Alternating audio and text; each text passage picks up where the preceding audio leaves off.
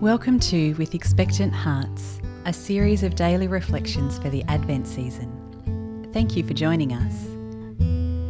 Today is day six, the solemnity of the Immaculate Conception of the Blessed Virgin Mary. Our title is The Beauty of Mary's Heart. Our reading comes from the Gospel of Luke.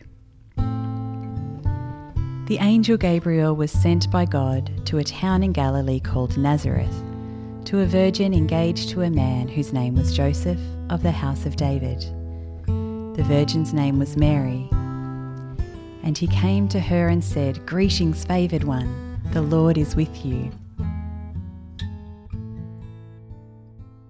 Today's Gospel brings us into the house of Nazareth, where Mary receives the angel Gabriel's greeting. Within the domestic walls, a person reveals him or herself better than anywhere else.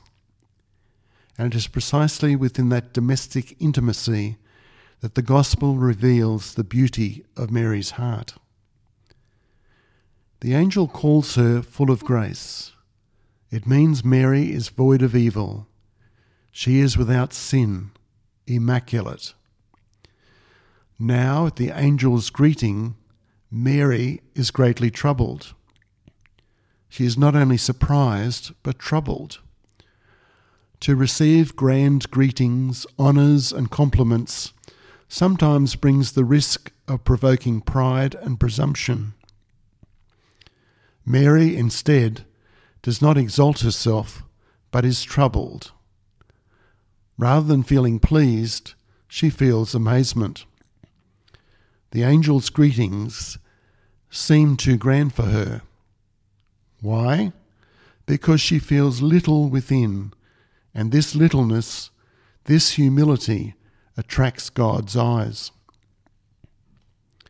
Within the walls of the house of Nazareth, we see Mary's heart. Having received the highest of compliments, she is troubled because she hears addressed to her what she does not attribute to herself. In fact, Mary does not hold claim to anything.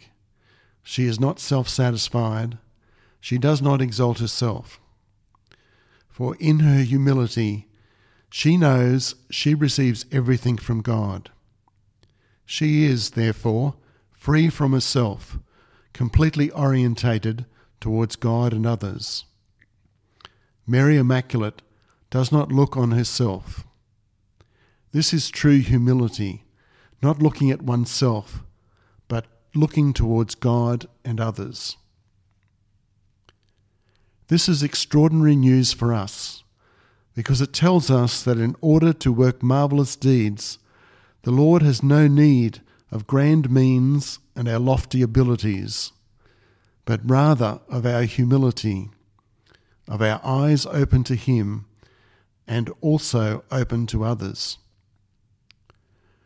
With this greeting, within the poor walls of a small house, God changed history. Today, too, God wants to do great things with us in our daily lives. That is, in our families, at work, in our everyday environments. Let us ask for a beautiful heart like Mary's, responsive to God's call. How can we cultivate a heart like Mary that is free from self centeredness and open to God and to others? Do we believe that God wants to use us, like Mary, to change the course of history? Let us pray. Advent God, you sent the angel Gabriel to greet Mary in Nazareth. Come and visit our homes and reveal to us how we can surrender our lives to your purposes. Come, Lord Jesus. Amen.